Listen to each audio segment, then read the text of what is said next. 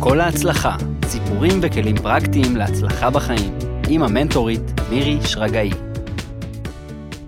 היי, ברוכים הבאים. למולי צעיר מיוחד שאני מאוד שמחה וגאה לארח אותו. הוא הגיע מניו יורק והצלחתי לשכנע אותו לבוא לשיחה פתוחה על ההצלחה ועל האקזיט שהוא עשה, ולמען גילוי נאות עם הבן שלי ברק שרגאי. דור מזרחי, צעיר בן 32, נשוי, עם תינוק רפאל, גר בשבע שנים האחרונות בארצות הברית, הכל התחיל בפאלו אלטו, עבר ללוס אנג'לס, אחר כך לניו יורק, וכיום הוא עדיין בניו יורק. דור הוא יזם בתחום ההייטק, הקים שתי חברות. הראשונה, Stylit בתחום האופנה, השנייה, IMGN, בתחום ה social media. היי דור. היי. היי, איזה כיף שאתה פה, דור. כן. וואי וואי. קטע שלא צריך להגיד נעים מאוד. כי נכון. אנחנו מכירים כבר המון שנים. כן, בהתחלה אני בוחרת לי את אלה שאני אוהבת, שאני לא צריכה להגיד להם נעים מאוד, שקל לי, שאני יכולה לזרום איתם, לגמרי. תראה, אז כיף להיות פה. תודה, תודה דור. תראה, אחרי הצבא, אה, דור למדת במרכז הבינתחומי בהרצליה. ואני דווקא רוצה להתחיל מזה. הוא למד, למדת משפטים ומנהל עסקים. ואני רוצה להתחיל מכאן. למדת שלוש שנים ולא סיימת את התואר. וכאן הסיפור מעניין מאוד. אני בטוחה שהוא גם יעניין את המאזינים שלנו, כי יש אנשים בסיטואציות האלה. אז ספר לנו מדוע עזבת את הלימודים ואיך הכל התחיל. אז כן, אה, אחרי הצבא אה, נרשמתי ללימודים. אה, נרשמתי למשפטים מנהל עסקים בבינתחומי. התחלתי את הלימודים עם הרבה הרבה מוטיבציה ורצון להצליח ולעשות את זה בצורה הכי טובה שיש. אבל עם החיים, עם הזמן, כאילו דברים התפתחו ותמיד חשבתי כאילו מה הלאה. ותמיד הדהד לי בראש האם אני רוצה להיות עורך דין. בהתחלה חשבתי שכן, אבל מהר מאוד עם תחילת הלימודים הבנתי שהיעד שלי זה לאו דווקא להיות עורך דין. והאמת שזה סיפור די מצחיק, כאילו זה בא לי די בבום כזה, ביום סגריר כזה שהלכתי לחבר שהוא עורך דין במשרד מאוד גדול בישראל. ופשוט ישבתי במשרד שלו וראיתי משרד קטן עם מלא מלא דפים, עם המון המון. תיקים. כן. כל התיקים האלה. מלא תיקים, עם כל שנייה טלפון, לחץ מטורף. ואמרתי כאילו, האם שם אני רוצה להיות? ומהר מאוד פשוט כאילו נפל לי האסימון שזה לא היעד שלי בחיים. ובאופן כללי משפטים, מנהל עסקים זה תואר שהוא כן טוב בשביל להיות עורך דין, אבל הוא גם טוב כ... כתואר כללי. זה כאילו, תואר פתוח. תואר מאוד פתוח, נכון. נכון. אז אני באיזשהו מקום כן שמח ש... שהלכתי ללמוד את זה, וכן רכשתי כלים מסוימים לעתיד. ובכל ההיבט של למה עזבתי את התואר, שבאמת זו החלטה לא טריוויאלית ולא פשוטה, אני חושב ש...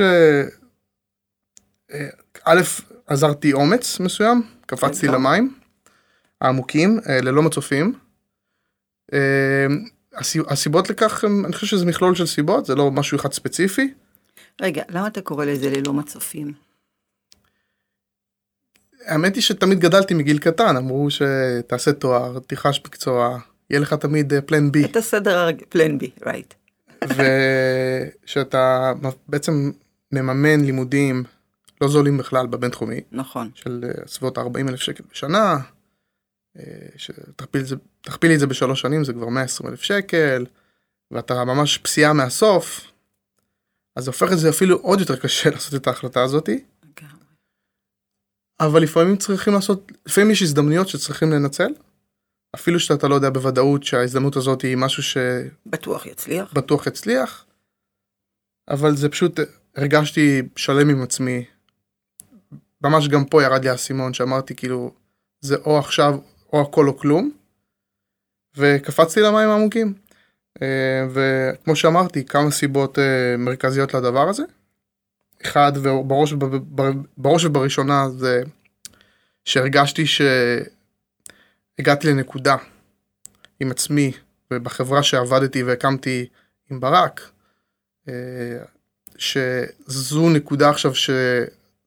שזה הכל או כלום, זאת אומרת, הגענו לנקודה שעכשיו כאילו אני לא יכול לעשות את העבוד, אני לא יכול בעצם לשחק בשני עולמות, אני צריך להחליט אם זה עולם כזה או עולם כזה. אה, ושתיים, כשהסתכלתי על התמונה גם ראיתי מצד שני שותף שלי שגם הוא לא בלימודים נכון. והוא יכל להיות בלימודים, זה לא שהיה לו איזושהי בעיה של ציונים לא טובים בבן, ב, ב, בתיכון, או אי יכולת להתקבל, הכל היה פתוח בפניו. והוא באופן רציונלי החליט, אני לא רוצה לעשות את זה בשביל, אני רוצה ללכת אחרי... כן, זה, אצל ברק זה היה ממש רציונלי. אז אני חושב שקודם כל אה, ברק הביא לי הרבה ביטחון לרוץ על זה. דבר השני זה גם כאילו שראיתי שיש מומנטום, ראיתי שפתאום אנשים חיצוניים אליי ואל ברק רואים ומאמינים בי ובו ובחברה, והביאו לנו סיגנלים מסוימים שחבר'ה, קפצו על זה, כאילו יש פה הזדמנות. וזהו, החלטתי בלי לחשוב פעמיים, פשוט uh, לעשות את זה. זה מקסים, באמת. זו הזדמנות לכם המאזינים לראות אה, עכשיו, כי אנחנו דיברנו על זה בפרקים הקודמים, את הכלים האיכותיים הטבעיים של אה, דור. ואנחנו נעשה את זה כמו שאני עושה את זה באימון, אוקיי? דור. מה אתה עושה בקלות, כמו נשימה קלה, ואיך זה עזר לך להצליח? וכשאני אומרת, אה, מה אתה עושה בטבע השני, כמו נשימה קלה, אני באמת מתכוונת כמו שאנחנו נושמים, כמו שהסברתי בפרקים. כי כשאנחנו נושמים, אנחנו נושמים בקלות. כשאנחנו לא נושמים בקלות, אנחנו ממש לא רוצים לחיות עם מכונת אה, חמצן או כל עזרה. זה הדבר הכי טבעי לנו. אנחנו נושמים, זהו, אנחנו אפילו לא חושבים על זה, מרוב שזה בקלות. אז אתה יכול להגיד לנו, קצת לחשוב על זה, נחשוב שאנחנו עכשיו כמו אני ואתה באימון, במילא אין פה אף אחד, חוץ מהמאזינים. מה אתה עושה בנשימה קלה? זו שאלה קשה. לא, היא לא קשה. אתה רואה אה, כמה קשה לנו להגיד מה קל לנו, וכמה קל לנו להגיד מה קשה לנו, נכון? כן, אם זה היה הפוך הייתי יכול לתת לך רשימה מפה ועד אה, מחר. כן, אני לא יודע, אני לא יודע, אני לא יודע. אה, בוא נתחיל. אני מניח ש... קודם כל, אני בן אדם אופטימי באופן כללי. זאת אומרת, יש לי תמיד חשיבה שדברים יסתדרו לטובה. דבר שני, אני חושב שיש לי סוג של אינטואיציה די טובה. שאני הרבה הרבה מקומות בחיים שבעצם דווקא לקחתי החלטה שהיא באה מהבטן ולא מהראש, בסופו של דבר אה, הייתה כנכונה. גם לעזוב את הלימודים זה סוג של אינטואיציה. אני בטוחה שהשתמשת בכלי הזה. חד משמעית. אה, דבר נוסף זה שאני קם מהר בנפילות. זה משהו שאני עם השנים לא התחלתי ככה אבל היום אני הרבה יותר בא לי בקלות שדברים לא טובים קורים, אז להתאושש מהר ולהבין שצריך לשנות דברים. אמ, אני חושב שאני גם, כל מה שאני עושה אני מאוד מתמיד, יש לי הרבה הרבה תשוקה לזה, ואני מוצא את התשוקה לזה. זאת אומרת, קל לי למצוא תשוקה לדברים שאני מאמין בהם. גם אם זה לא עכשיו ב-bread and butter שלי, שזה הלחם והחמאה שלי, אם אני מאמין בזה, אז אני מייצר בגוף שלי איזשהו סוג של תשוקה שהיא לא מוסברת. אה, וככה אני בעצם אה, מתמיד בדבר. ו... אז יש גם התמדה. ויש גם, הדבר האחרון שאני רואה את זה, זה באמת התמדה. אני מתמיד בדברים באופן אה, עיקש, עד שהדברים יסתדרו. עכשיו, למקצוע שבחרת, שאתה נמצא בו היום, יש שני דברים שעוד צריך. ותגיד לי אם יש לך אותם. יזמות זה אופי. ואני חושבת שאתה יזם גם. אני חושב גם, כן, אני מקווה שכן. כן, אתה בהחלט יזם. יזם זה יזם, זה לא עורך דין, זה יזם. זה, זה, זה לדייק את זה, את ה, לאן באמת אני הולך עם הכוחות האלה. ועוד דבר שצריך, במיוחד נראה לי בהייטק, מרוב שאתה יודע, הייתי על יד ברק וראיתי, הרבה אלתור צריך שם. חד משמעית, אני חושב שאילתור זה אחד הדברים הכי חשובים ליזם. היכולת להיות אה, גמיש ולא במאה אחוז נעול על משהו. בדיוק. חושב שהרבה מקרים שאני וברק היינו עולים לשיחות, שהיינו מתכוננים אליהם באמת המון המון זמן. למצגות? למצגות, כן. ללקוחות. כן. ופתאום אה, לקוח היה רוצה לשמוע משהו, והוא היה שומע משהו אחר. והיינו יודעים על המקום, אני חושב שגם זו תכונה אפילו עוד יותר טובה, כאילו ברק אפילו יותר אה, מאלתר טוב ממני, אם אפשר לכמת את זה. אה, זה יכול להיות בעצם להיות מאוד גמיש בזמן השיחה ולהבין שהשיחה הולכת למקומות שלא ציפית ואיך על המקום אתה מייעל את זה לטובתך ודווקא מוצא פה פתרונות קריאטיביים שיכולים להתאים את הצרכים של הלקוח בצורך העניין, או של המשקיע שרוצה להשקיע בחברה. אה, וכל זה כמובן בגבולות האם אנחנו יכולים לעשות את זה או לא. כן. זאת אומרת, תמיד אני וברק שמרנו על סוג של אה, היגיון בכל מה שהצענו למקום. אף פעם לא התחייבנו למשהו שלא יכלנו בסופו של דבר בו. לעמוד בו. אבל זה אחד הדברים הכי חשובים שיש ליזם, לדעת בעצם לא להיות נעול ב-100%, כי הרבה דברים קורים אה, ומפתיעים אותך, שהם לא, לא, צפ, לא, לא, לא ציפית שככה השיחה ת, תתפתח. תתפתח. אה, אז כן, אני חושב שזה... יפה, זה גם כוח שצריך אותו באימון כמאמן. אנחנו קוראים לזה באימון dance with the moment, לרקוד עם הרגע.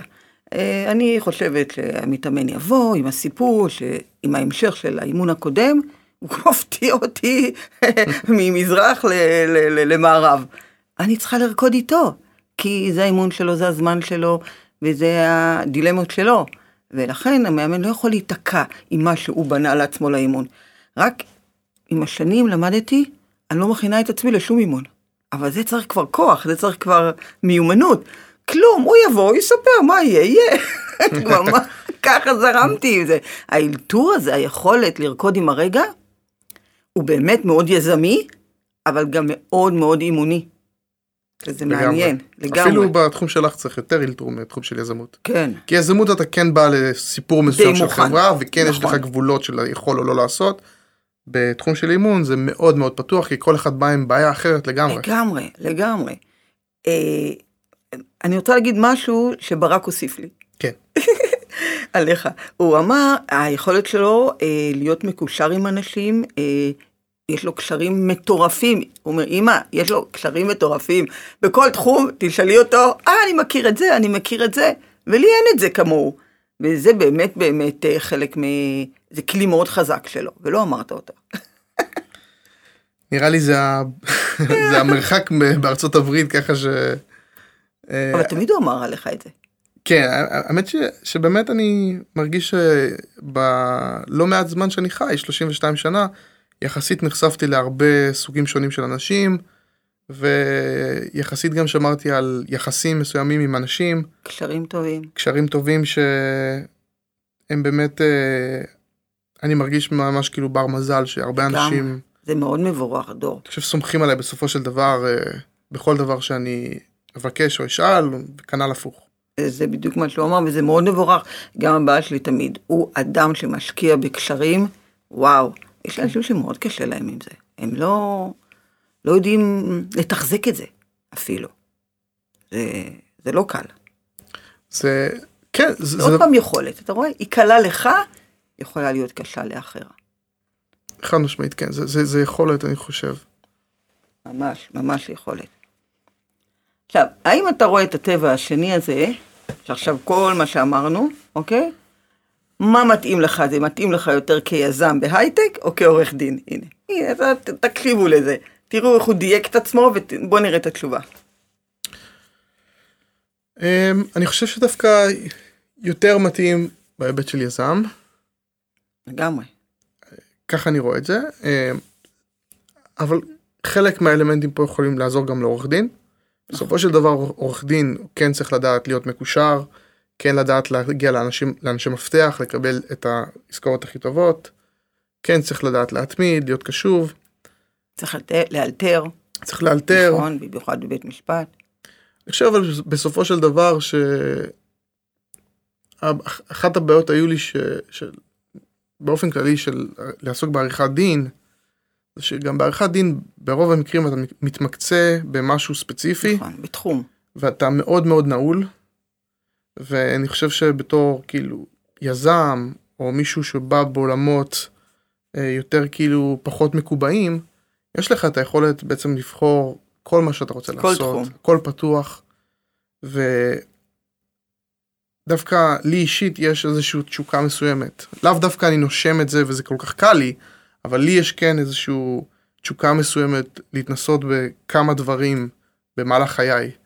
ונגיד עד היום התעסקתי בסושיאל מדיה, אני עדיין עוסק בזה בעתיד, אבל מה שאני לא אעשה, סביר להניח. לא, לא יודע מתי, אבל מתישהו שאני אעשה עוד משהו, זה לאו דווקא יהיה בעולמות של סושיאל מדיה. כן, יהיה בעולמות אחרים. כנראה זה יהיה בעולמות אחרים. הבנתי. אז בעצם זה יוצא ככה, שהיזם שבך פגש את ברק ואת הפרויקט, ועודד אותך להאמין, אני יכול לעזוב את הלימודים ולהצליח אפילו יותר. כן. הייתה כאן אמונה מאוד גדולה. זה התחבר למטרות, לחלומות שלך, ותכף נדבר על החלומות האלה. אמרת שאתה רוצה לקנות בית אז, ובלי משכנתה, ושישאר קצת, אה, עוד קצת, איזה בונוס, והצלחת. עכשיו תספר לנו, איך כל השותפות הזאת התחילה, איך היה בסן פרנסיסקו.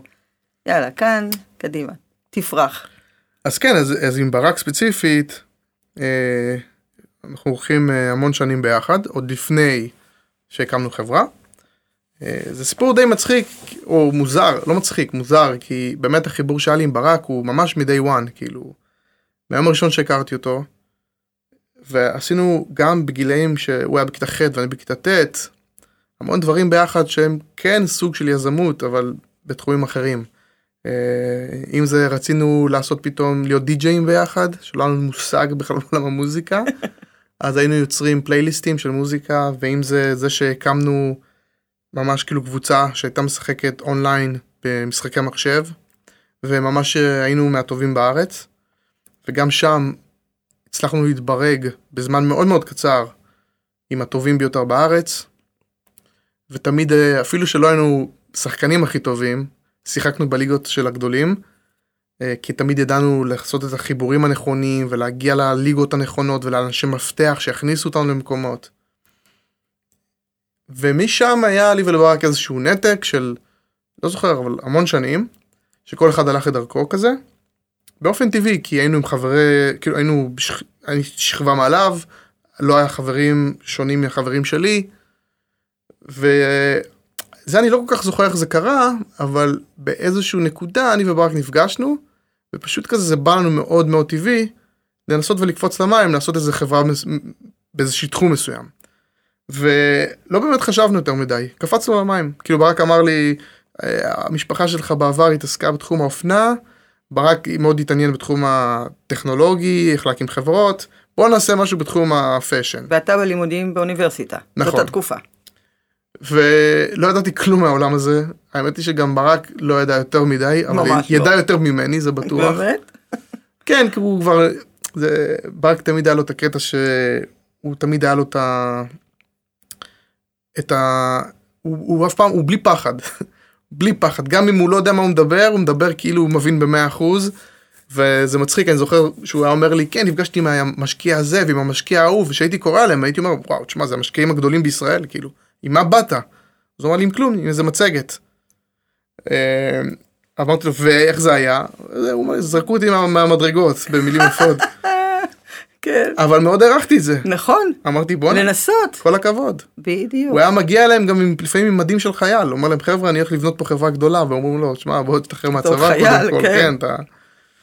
אה, אז ככה קפצנו למים אה, עם כל הנושא של, ה, של הפאשן, תחום מאוד מאוד קשה, מאוד רווי, וגם שם הצלחנו להביא את המג'יק שלנו, את הקסמים שלנו, אה, ככה מתחת, אה, במינוס שתיים באיזה, באיזה מקום מסחרי ברמת השרון, ממש אה, איפה שאני ואת נמצאים עכשיו, משרד נכון. צמוד אלינו. היה לנו משרד קטן שהיינו משכירים ב-1500 שקל, שאני זוכר ברק היה מממן חצי מהכסף שאבא שלו היה מעביר לו בסכום, בעבודה שהוא היה עובד שם, ואני הייתי גם אה, עושה כל מיני עבודות. מהצד, לסדר קצת כסף.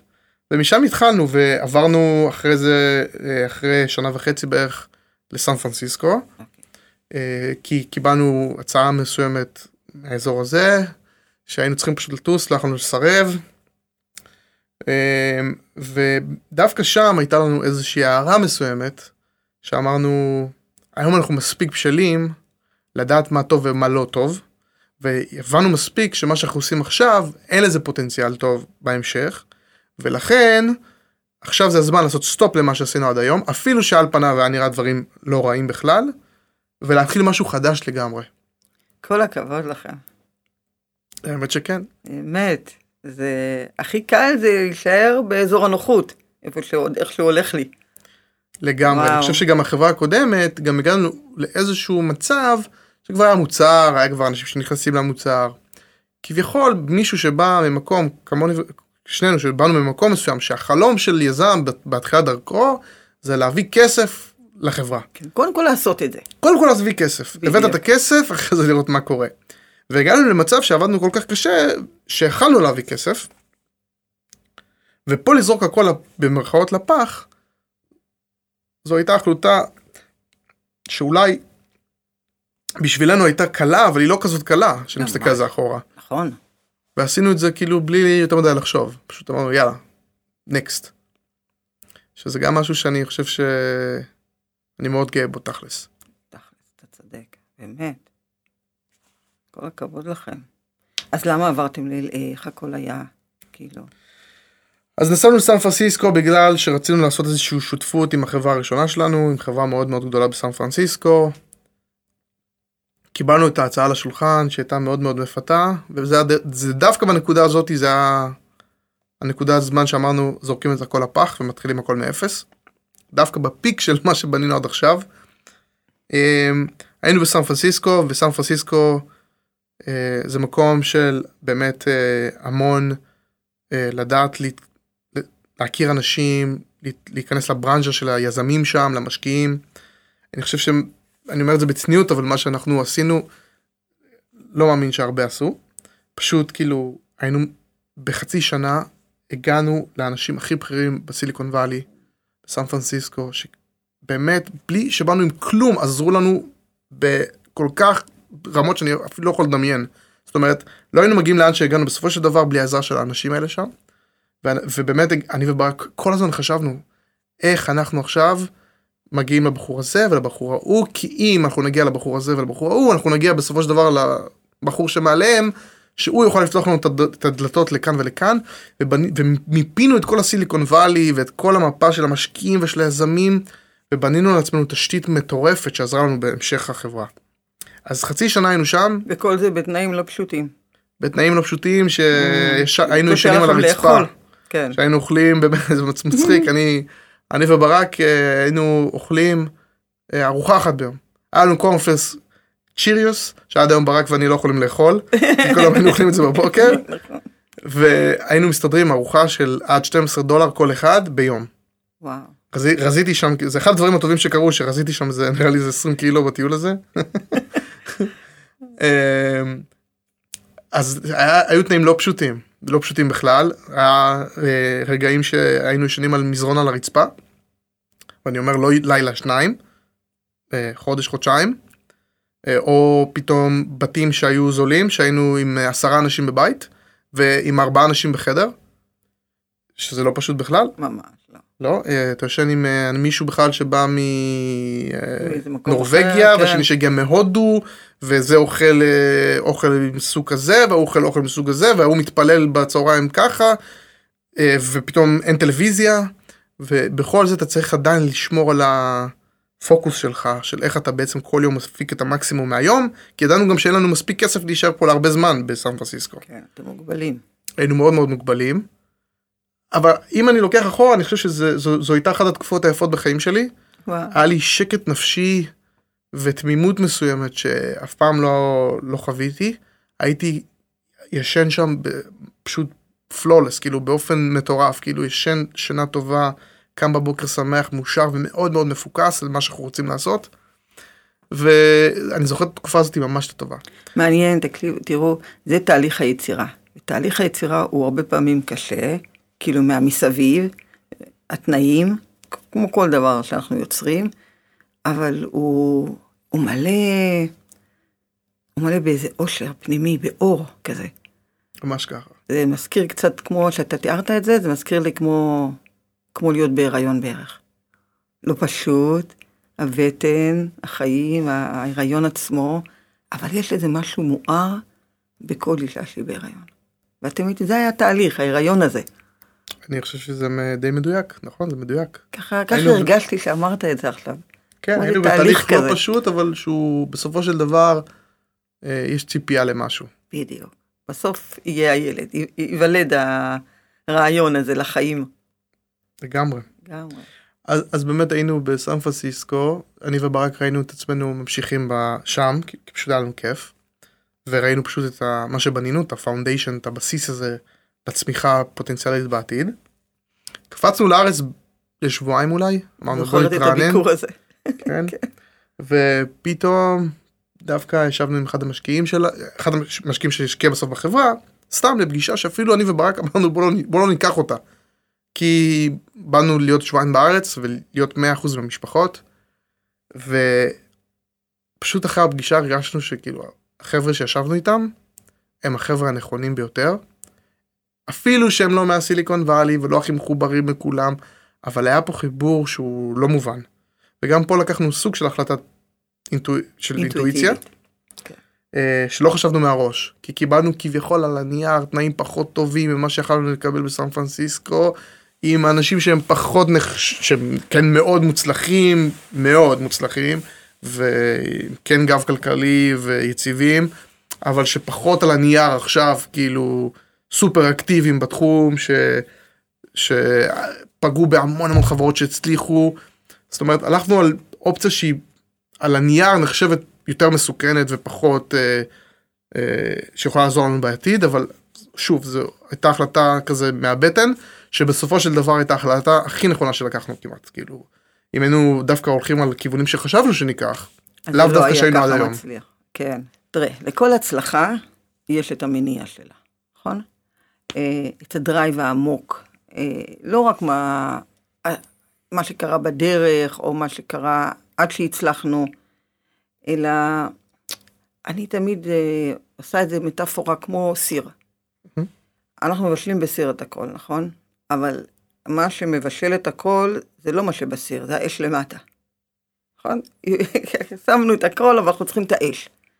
אז מה המניע שלך? מה, מה היה חשוב לך ביותר? מה האש הפנימית הזאת? כי אנחנו לא מצליחים על ואקום, על משהו ריק. זה משהו פנימי שבוער בנו, שאנחנו נורא רוצים אותו. אני חושב ש... אמ, האש שלי הייתה שעד היום בכל דבר שאני עושה זה יציבות. איזשהו ביטחון מסוים ש... שחיי עכשיו יחסית יציבים ויכולים לעמוד בפני דבר טוב כזה או דבר רע אחר.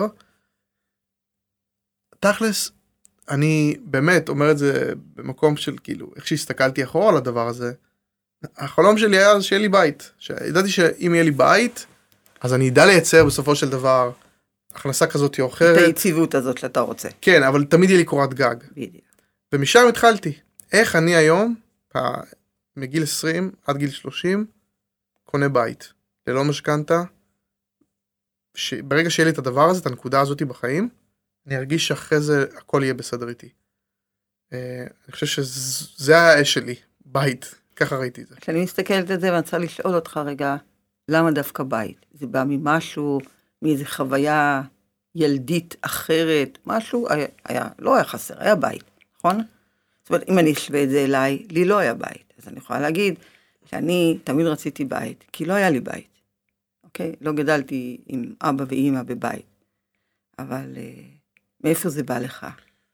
אמ, אני, אני חושב שדווקא זה כן בא מהבית שלי. אני חושב שהמשפחה שלי אה, עברה כן אה, ימים כאלה וימים כאלה מבחינה כלכלית. והדבר שתמיד היה יציב אצלנו וכל כך טוב זה שהיה לנו בית ללא משכנתה במקום מדהים, אה, רמת השרון. אצלך. אז אני אומר כן הפוך שתמיד יפה. ראיתי שבגלל זה שזה מה שהיה לי בבית ראיתי את היציבות הזאתי שבית יכול להתנהל ברגע שיש בית אם יש לי בית, קורת גג טובה שטובה לילדים אחרי זה לא צריך יותר מדי בשביל שהחיים יהיו טובים. הבנתי. זאת אומרת, הרעיון היה שהתבשל כנער, נער זה היה, אתה חושב? כן, כי זה מחשבות כבר של נער.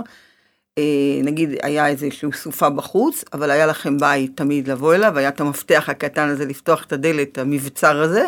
אם יש אותו, גם אני אדע להתנהל טוב על כל סופה שתהיה בחוץ, כי יש לי בית לחזור אליו. ולא ממש ככה. יזרקו אותי משכירות לשכירות, ה- ממש ככה. וואו, איזה drive, אה, תראה איך לכל אחד זה בא מאיזשהו מקום עמוק שהוא צרב בילדות שלו, מהבית, מהחיים. ואתה רצית את היציבות הזאת. נכון. אם יש לי בית, אז בעצם זה בסדר. כן אם יש לי בית ואני האמנתי שאני אכיר את האישה שלי ושיהיה לנו ילדים אז ברגע שאני אספק את הבית למשפחה יהיה את היציבות הזאת שכל סובה שתבוא עדיין נשמור על עצמנו בתוך הבית הקטן והטוב. תמיד אה, אפשר לעבוד ולהביא כסף לאוכל. בדיוק, בדיוק. ואת, ואת, ואת המינימום בדיוק. פלוס ידעתי שאני אצליח לייצר זה לא זה לא כזה מסובך. זה לא כזה מסובך, כן. מעניין שאנחנו חולקים פה משהו מאוד משותף. עד היום כשאני נכנסת הביתה, זה שנים, אני נכנסת ואומרת שלום בית. ולדוד בעלי זה תמיד היה כזה בהתחלה מוזר, למה אני אומרת את זה ככה? כי עבורי זה היה כל עולמי. כל החלומות. בית. יהיה בית, אני אעבוד, בעלי יעבוד, תמיד יהיה חלב, לחם, יהיה בסדר. בדיוק. כי אני חרוצה ויהיה בסדר. ממש, אז אנחנו חולקים את ה... ממש, אנחנו חולקים אה, את כן. אותו דבר, בגדול. במקום אחר, אבל בסופו של דבר, בדיוק, זה בא מקום אצלי הרבה יותר מורכב אולי ומסובך, נכון. זה נכון. דווקא מהפן היותר שלילי ואני מהפן החיובי, אבל נכון, אבל תראה איך זה נכון. יכול להתהפך ולקבל את, אה, את אותה דרך ואת אותה משמעות עבור שני אנשים עם דרכים שונות. זה, זה מדהים. טוב, אה, עכשיו אנחנו קצת נתקדם. לפעמים, אוקיי, הגעת ל peak מאוד גבוה. בעצם הגעת להצלחה, עשית אקזיט. עכשיו, כשאנחנו עושים כזה דבר, נוצר ואקום אחרי הצלחה כזאת. כי בעצם אתם אולי עכשיו קצת אה, מלווים עוד את החברה שקנתה אתכם, אבל מה קורה הלאה? האם יש לך קצת בלבול פה? האם יש חיפוש פה? איפה אתה נמצא במקום של הפיק הזה? כי הרבה פעמים לאנשים שהם חווים הצלחה מאוד גדולה, רואים את זה גם אצל אומנים, יש איזה לא רק ואקום, גם פחד. האם אני אצליח לשחזר את זה? האם, לאן אני הולך? מה אני עושה? לתחזק הצלחה, לא פשוט. כן, אה, קודם כל, אתה יכול קודם לתאר את ההרגשה הזאת? ש- אוקיי, עשית את האקזיט, עשית הכל, היה רגע את השאלה, אז מה עכשיו? אני חושב שעוד לא, אנחנו עוד. עדיין עובדים בחברה אז עוד הרוכשת, אתם עוד יש מסגרת. עדיין יש מסגרת, נכון. עדיין אנחנו משקיעים את זמננו שם ואת המחשבה שלנו שם. אה, אבל השאלה הזאת תצוץ מתישהו, ואם אני סתם אשלח את עצמי קדימה בלוחות הזמנים, כן, ואנסה לדמיין את עצמי ביום שאחרי, כי הוא יבוא. אני חושב שהיום אני מגיע במקום הרבה יותר רגוע. כן בוער בי לעשות עוד משהו, חד משמעית. אה, אני לא יודע מתי זה יקרה, ואיך, ובאיזה קונסטלציה, אבל מתישהו אני אעשה עוד משהו. זאת אומרת שהאש לא כבתה מתחת לסיר. האש רק, לא, מצוין, אני אפילו יכול להגיד שהאש רק גדלה. וואו. אה, אבל הפעם אני, היא, וזה, וזה, וזה אולי גם איכשהו, את יודעת מה, אולי זה אפילו לוקח אותנו אחורה, שהאש על הסיר זה לאו דווקא בית. נכון, כי מה המניע עכשיו? כי מה המניע עכשיו? נכון, יש בית, יש בית, ברוך השם. אז אני, אולי המניע עכשיו במקום אחר, מה? אני לא יודע, עוד אין לי את התשובה לזה. אין לך? אה, אולי הרצון לעשות עוד משהו גדול וטוב, שיאתגר אותי, לנסות להצליח בתחום מסוים שאני לוקח אותו מאפס ומנסה לפצח אותו. אולי זה במקור של... אולי, יש, אולי גם האש יכול להיות השתנתה. אה, לפני זה זה היה אולי אה, אש על גז ועכשיו זה אש, אה, על אינדוקציה. כן, משהו אחר, על. ניוטרון. כן. על חנקן, לא סתם צוחק, אני, אני, אני לא יודע בדיוק, אה, אבל כן, עדיין יש אש, חד משמעית. על פניו זה נראה כמו, כמו שאמרתי, אם בכלים הטבעיים שלך אתה יזם, זה לא ישתנה. והיזם לא יוותר לך מבפנים. אוקיי, גמרתי פרויקט אחד, זה כמו אומן, הוא עשה אה, כאילו תקליט אחד, דיסק אחד, הוא ירצה עוד. הוא ירצה עוד לעלות על הבמה. אפילו אם הייתה לו הצלחה פנומנלית עם הדיסק הראשון. אותו דבר גם אצלך, ההצלחה היא פנומנלית, והיזם ירצה את הפרויקט הבא, את העניין הבא, את האתגר הבא, הוא מאוד אתגרי. נכון, זה ממש ככה. אני חושב ששונה טיפה מזמר של, של דיסק, זמר של דיסק בדרך כלל בסופו של דבר מתמכר גם לפאנס, למעריצים שיש לו, נכון, והדרייב מגיע ממקומות אחרים טיפה. נכון, נכון. שאתה יזם אתה יותר מקום כזה שקט מכונס פרטי. כזה פרטי אה, אבל בסופו של דבר אתה רוצה שהמנגינה תמשיך להתנגן אתה כן רוצה ליצ- ליצור עוד אתה כן רוצה לעשות.